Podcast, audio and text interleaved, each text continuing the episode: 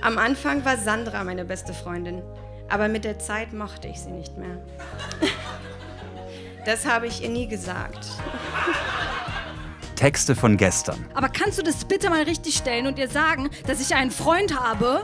Erwachsene lesen Dinge, die sie als Kinder geschrieben haben. Ein Vampir reißt mich vom Wagen und schleudert mich in ein riesiges Monstermaul. Tagebücher, Aufsätze, Gedichte, Wunschzettel, Fanfiction, alles, was man eben als Kind oder Jugendlicher geschrieben hat. Zuerst live on stage und dann als Podcast.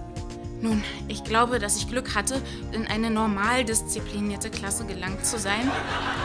Ab zweiundzwanzigsten November, überall, wo es Podcasts gibt. Ein wild gewordener Affe im Fellkostüm hopst schreiend auf die Bühne. Alle sind entsetzt.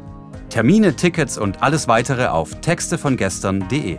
Ich hätte wirklich gerne einen Freund, aber einen richtigen, der mich ganz doll liebt.